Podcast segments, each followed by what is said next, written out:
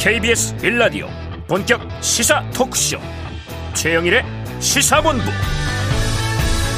안녕하십니까? 최영일의 시사본부 시작합니다. 자 어느 학급에서 반장을 뽑습니다. 누가 나올래? 저요 저요 저요. 하고 싶은 아이들이 많습니다. 그런데 시간이 흐를수록 후보가 하나 둘 줄어듭니다. 자 아이들에게 가장 인기 있다는 후보가 있는데요. 학교는 거리를 두고 또 선생님과 친하다는 다른 아이가 비판도 합니다. 자, 다들 점점 궁금해 하죠. 자, 선생님이 원하는 반장감은 누구일까? 자, 그런데요, 반장은 너희들이 뽑는 거죠. 각자 원하는 후보에게 투표하면 정해지는 것 아니겠습니까? 자, 올해도 말이죠. 한 초등학교 학생회장을 뽑는데 1, 2위가 뒤바뀌었다가 바로 잡힌 일이 생겼습니다.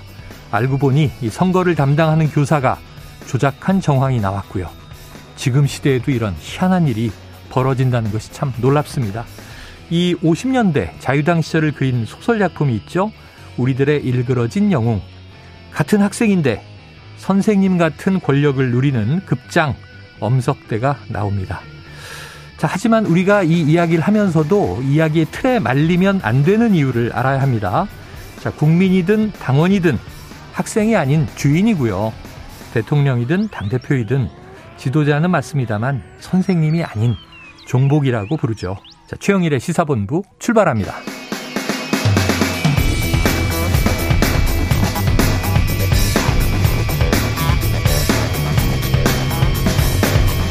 네, 전해드릴 속보가 있습니다. 오늘 낮 12시 20분부터 어, 오후 1시 20분 사이에 미국 지구관 측 위성의 일부 잔해물이 한반도에 추락할 가능성이 있습니다.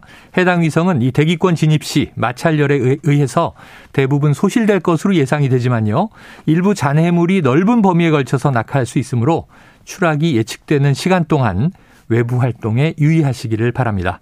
만약 낙하 잔해물로 의심되는 물체를 발견할 경우에는 집, 직접 접촉하지 마시고 119로 즉시 신고하시면 되겠습니다. 자, 1부에서는요, 이 오늘의 핵심 뉴스를 한입에 정리해드리는 한입뉴스 기다리고 있고요. 2부에서는 일석이조, 그리고 여의도 정치 핵심 관계자, 여의도 정핵관, 박지원 전 국정원장을 만나보겠습니다. 이어서 국제본부까지 준비가 돼 있습니다. 1부 마지막에 신청곡을 들려드리고 있는데요. 디저트송. 자, 오늘 꼭 듣고 싶은 노래가 있으시면요. 문자샵 9730으로 자유롭게 보내주시기 바랍니다. 짧은 문자 50원, 긴 문자는 100원입니다. 오늘의 디저트송 선정되신 분께는요. 치킨 쿠폰 보내드리니까 많은 참여를 부탁드리겠습니다.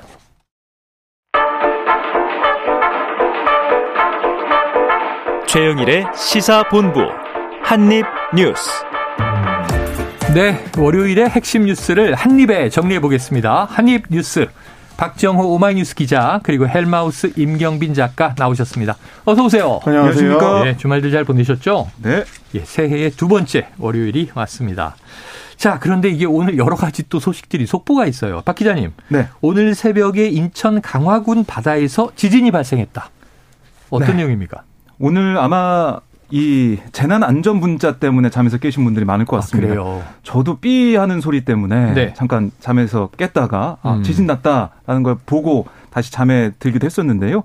기상청은 새벽 1시 28분 15초쯤 인천 강화군 서쪽 25km 해역에서 규모 3.7의 지진이 발생했다라고 밝혔고 네. 이 진원의 깊이는 19km라고 설명을 했습니다. 네.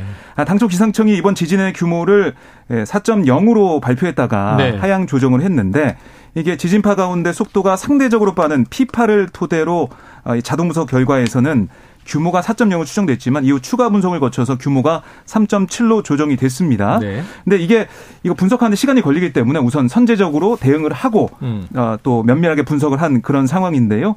이 지진 속보는 내륙의 경우 규모 3.5, 바다는 규모 4.0 이상부터 5.0 미만까지는 지진 조기 연보 시스템에 의해서 자동으로 네, 발표가 네. 되기 때문에 발표가 된 거고 지진 재난 지난 재- 아, 지진 재난 안전 문자 이 긴급 재난 문자는 지진 속보의 추정 규모와 위치를 기 반으로 지금 서울, 경기, 인천 그러니까 진앙 반경 80km 광역 시도에 송출이 돼서 네, 네. 새벽에 많이 보셨을 것 같고요. 인천과 경기 서울 지역 소방에 지진 관련 피해 신고는 접수되지 않았지만 음. 진동을 감지했다. 아, 흔들림을 느꼈다. 이런 신고. 그러니까 지진 관련 신고만 110건 넘게 네, 접수된 네. 걸로 파악이 되고 있습니다. 자, 지금은 어때요? 여진도 있잖아요, 보통. 그렇습니다. 기상청에서는 예, 오늘 이제 1.2 규모의 여진이 발생했다라고 아. 발표를 했고요. 며칠 동안 이런 여진이 이어질 걸로 예상을 하고 있습니다. 어 그리고 이제 이번 지진이 본진으로 보이긴 하는데 음. 만약에 본진이 아니라면 이번 지진보다 조금 더 규모가 큰 지진이 생길 수도 있다. 네, 이제 네. 이런 점을 좀 당부를 하고 있고요.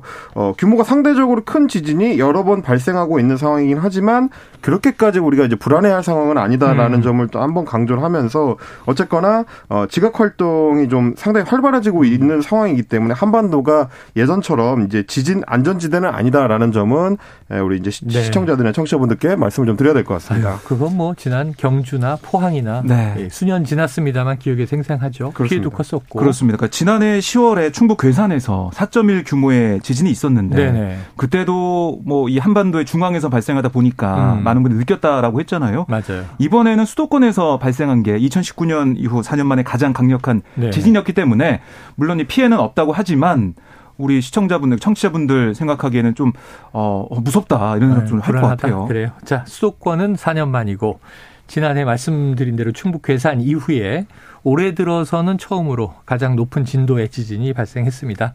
어째 지역 주민들뿐 아니라 전국적으로 조금 이 지진 경보에 귀를 기울이셨으면 좋겠습니다. 음. 그리고 두 번째는요. 아까 제가 속보로 읽어드렸는데 네. 지금 미국의 지구 관측 위성이 한반도 인근에 추락할 가능성이 있다. 이게 갑자기 들어온 소식이라 무슨 네. 일입니까? 그러니까 과기정통부가 오늘 오전 7시에 경계 경보를 발령했습니다. 네. 그리고 이제 우주위험대책본부를 수집해서 만일의 경우를 대비하고 있는 그런 상황인데요.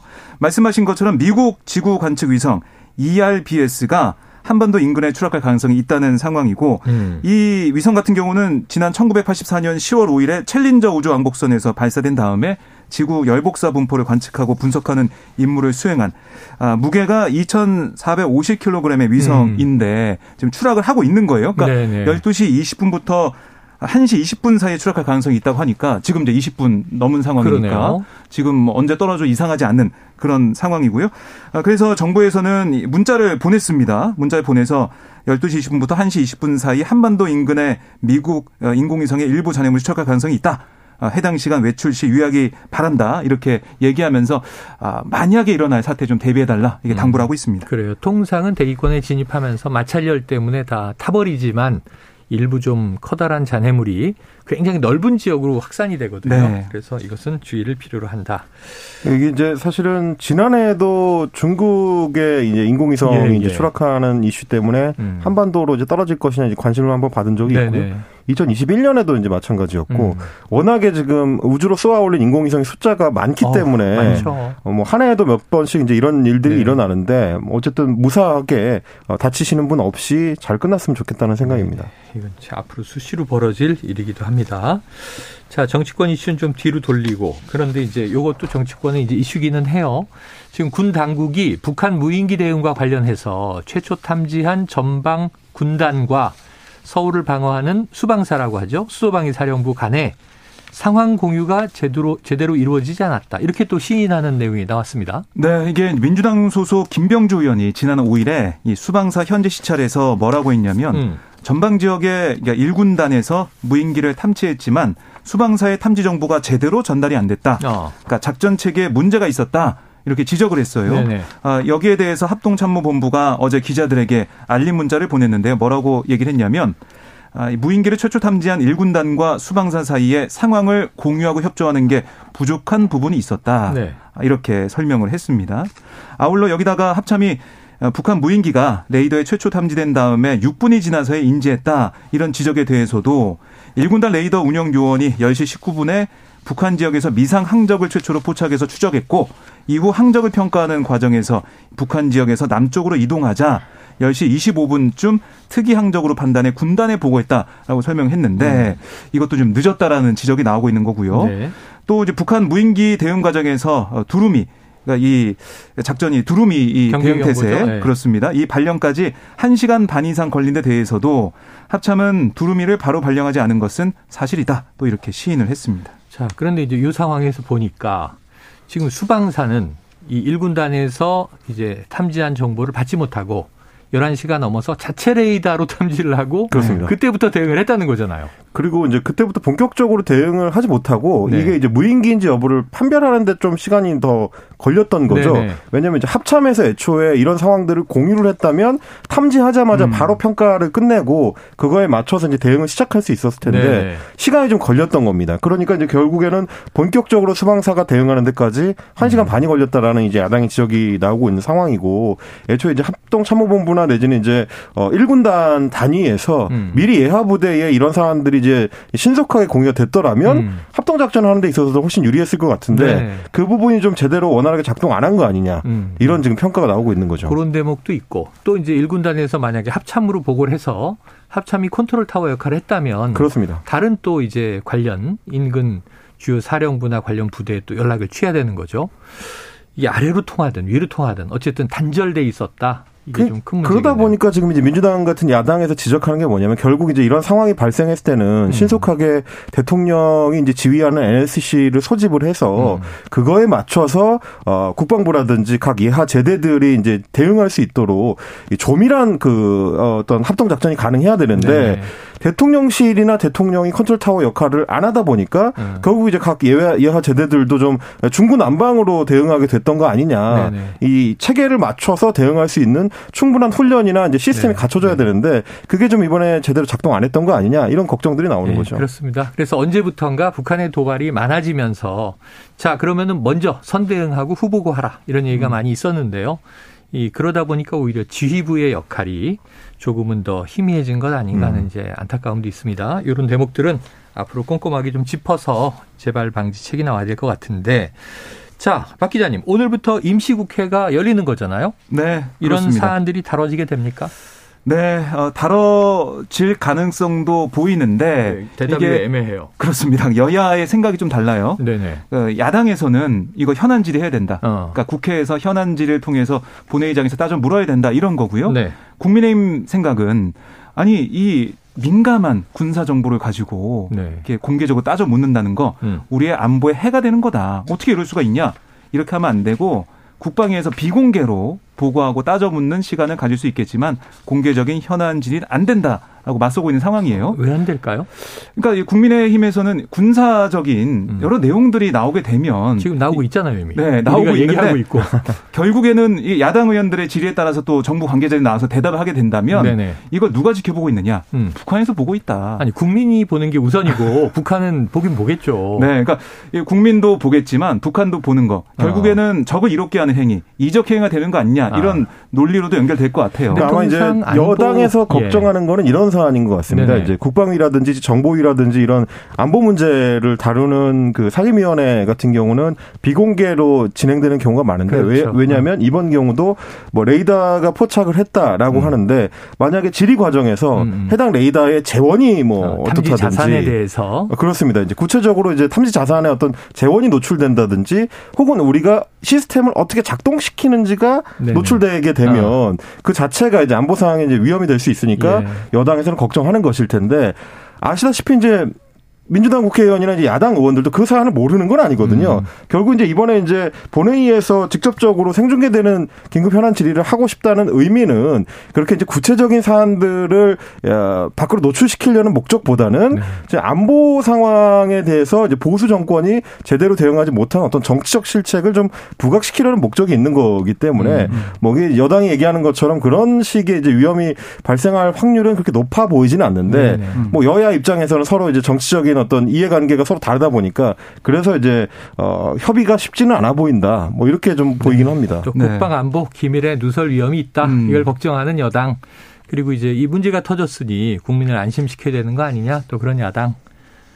예. 박 기자님. 네. 그래서 결국에는 이 민주당에서 얘기하는 건 뭐냐면 내일 김진표 국회의장이 이 긴급 현안 질의 실시 여부를 네네.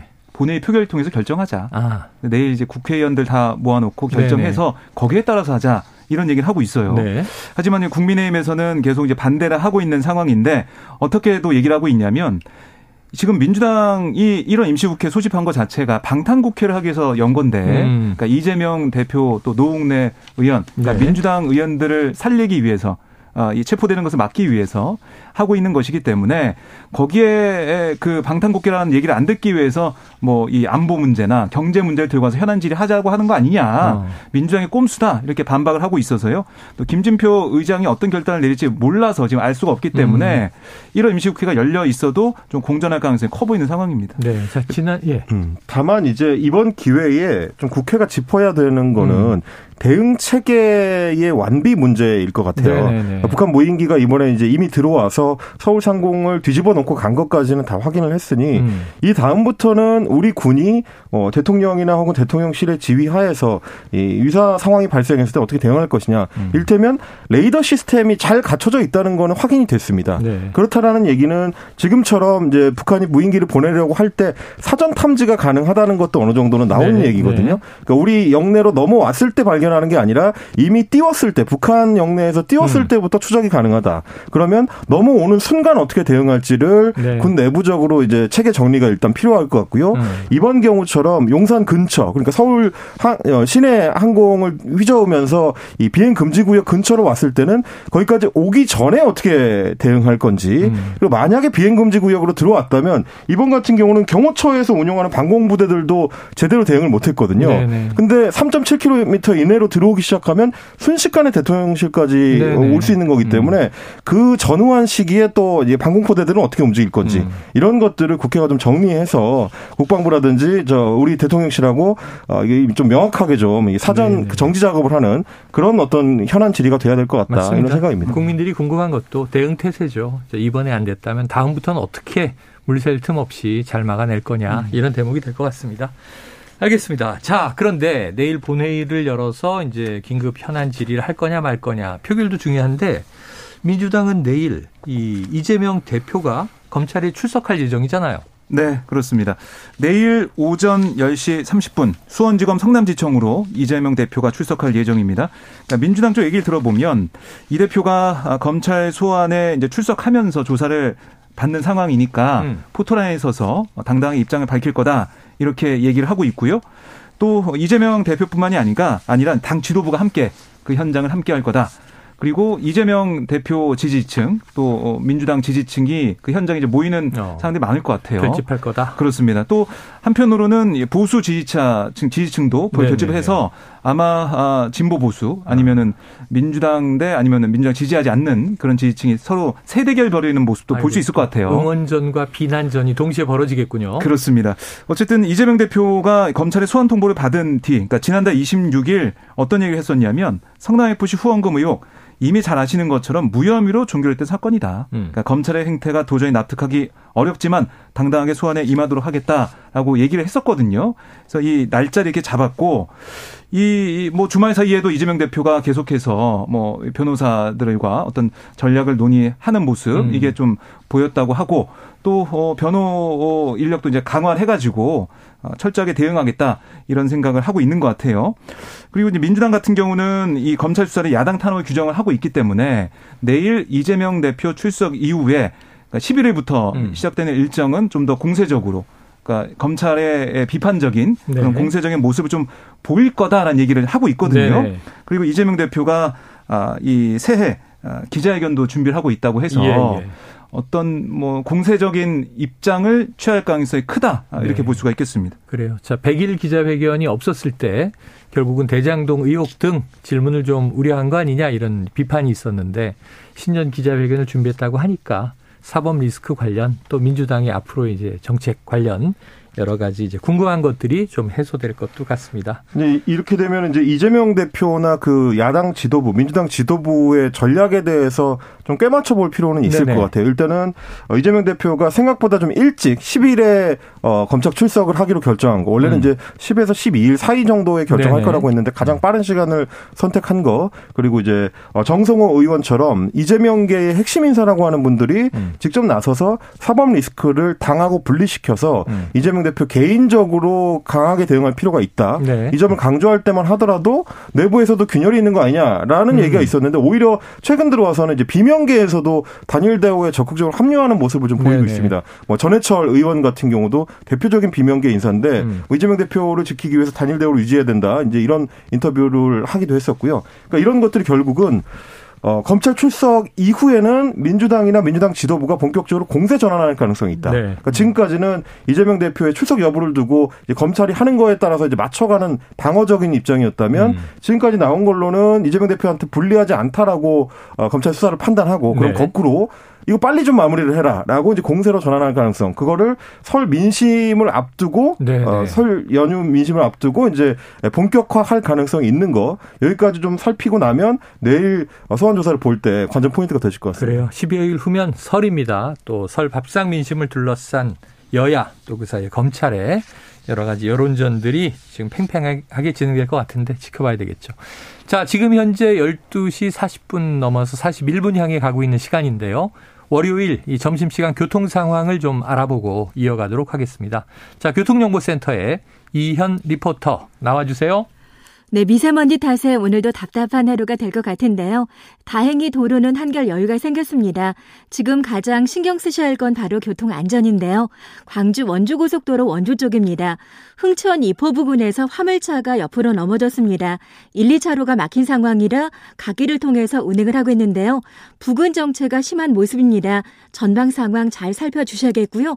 비상등도 적극적으로 활용해 주시면 좋겠습니다. 수도권 제일 순환 고속도로는 일산에서 판교 쪽입니다. 송내 부근에서 승용차 사고가 났고요. 5차로가 막혀 있습니다.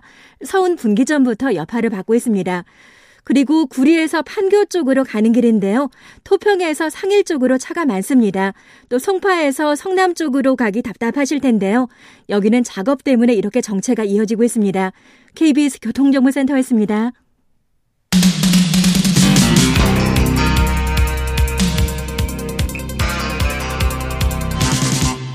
최영일의 시사본부.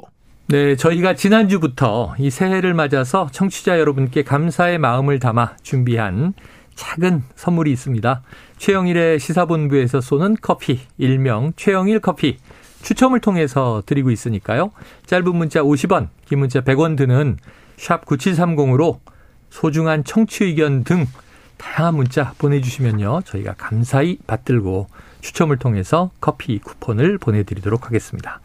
자, 다음 이슈로 넘어가 볼게요. 이게 오랜만에 경제 이슈인데, 자, 금융당국이 20%까지 낮아진 법정 최고 금리를 최대 27.9%까지 올리는 방안을 검토하고 있다. 자, 임 작가님, 이건 네. 무슨 얘기입니까? 금융위에서 지금 법정 최고금리를 인상하는 방안을 검토하고 네. 있다는 소식인데요. 아시다시피 지금은 어디 금융기관을 가서 대출을 받든지 네. 대출 이자가 20%를 넘으면 다 불법 네, 네, 됩니다. 네, 그렇겠죠. 뭐 그렇기 때문에 이제 원래 이 사안을 추진할 때는 서민층에 특히 저신용층에 이자 부담을 좀 경감시켜 주자라는 음. 목적을 가지고 있었고요. 2016년 3월까지만 하더라도 법정 이자가 이제 27.9%가 최고였는데 이거를 이제 문재인 정부 기간 동안에 계속 좀 끌어내려서 20%까지 음. 약8% 가까이 좀 이제 낮춰놓은 상태입니다. 네네네. 근데 이제 문제가 이 저금리 시대가 끝나고 고금리 시대로 바뀌면서 예. 지난해에 그어 이 기준금리가 굉장히 많이 올라갔지 않습니까? 네, 그랬죠. 그러다 보니까 실제로 대출을 받으려고 하는 저신용자들이 대출을 아예 못 받는 경우들이 발생한다는 거예요. 음. 뭐 저축은행 같은 제2금융권이라든지 음. 뭐 그보다 이제 더 저신용자들이 많이 찾는 대부업체, 대부업, 뭐 네. 이런 업체들에 가도 법정 최고 금리를 넘어서는 대출을 못 해주니까 음. 그러면 우리 입장에서는 손해율도 높은 저신용자 대상으로 해가지고 이러면 오히려 장사를 못 한다. 네네. 마이너스다. 음. 이런 얘기가 나오다 보니까 어. 신용 저 대출 자체를 아예 못하는 분들이 결국 가는 데가 불법 사금융 쪽으로 가는 경우들이 아, 생기다 보니 그렇죠. 음. 그런 부작용을 좀 줄여보자는 목적에서 이제 금융위원회에서는 대출 이자를 좀 높이자 예, 이런 예. 얘기가 나오게 되는 겁니다. 우리가 흔히 뭐 고리 사채 이런 말 많이 쓰는데 20 뭐 7.9% 20% 20% 상당히 고리인데 음. 그럼 마이너스예요?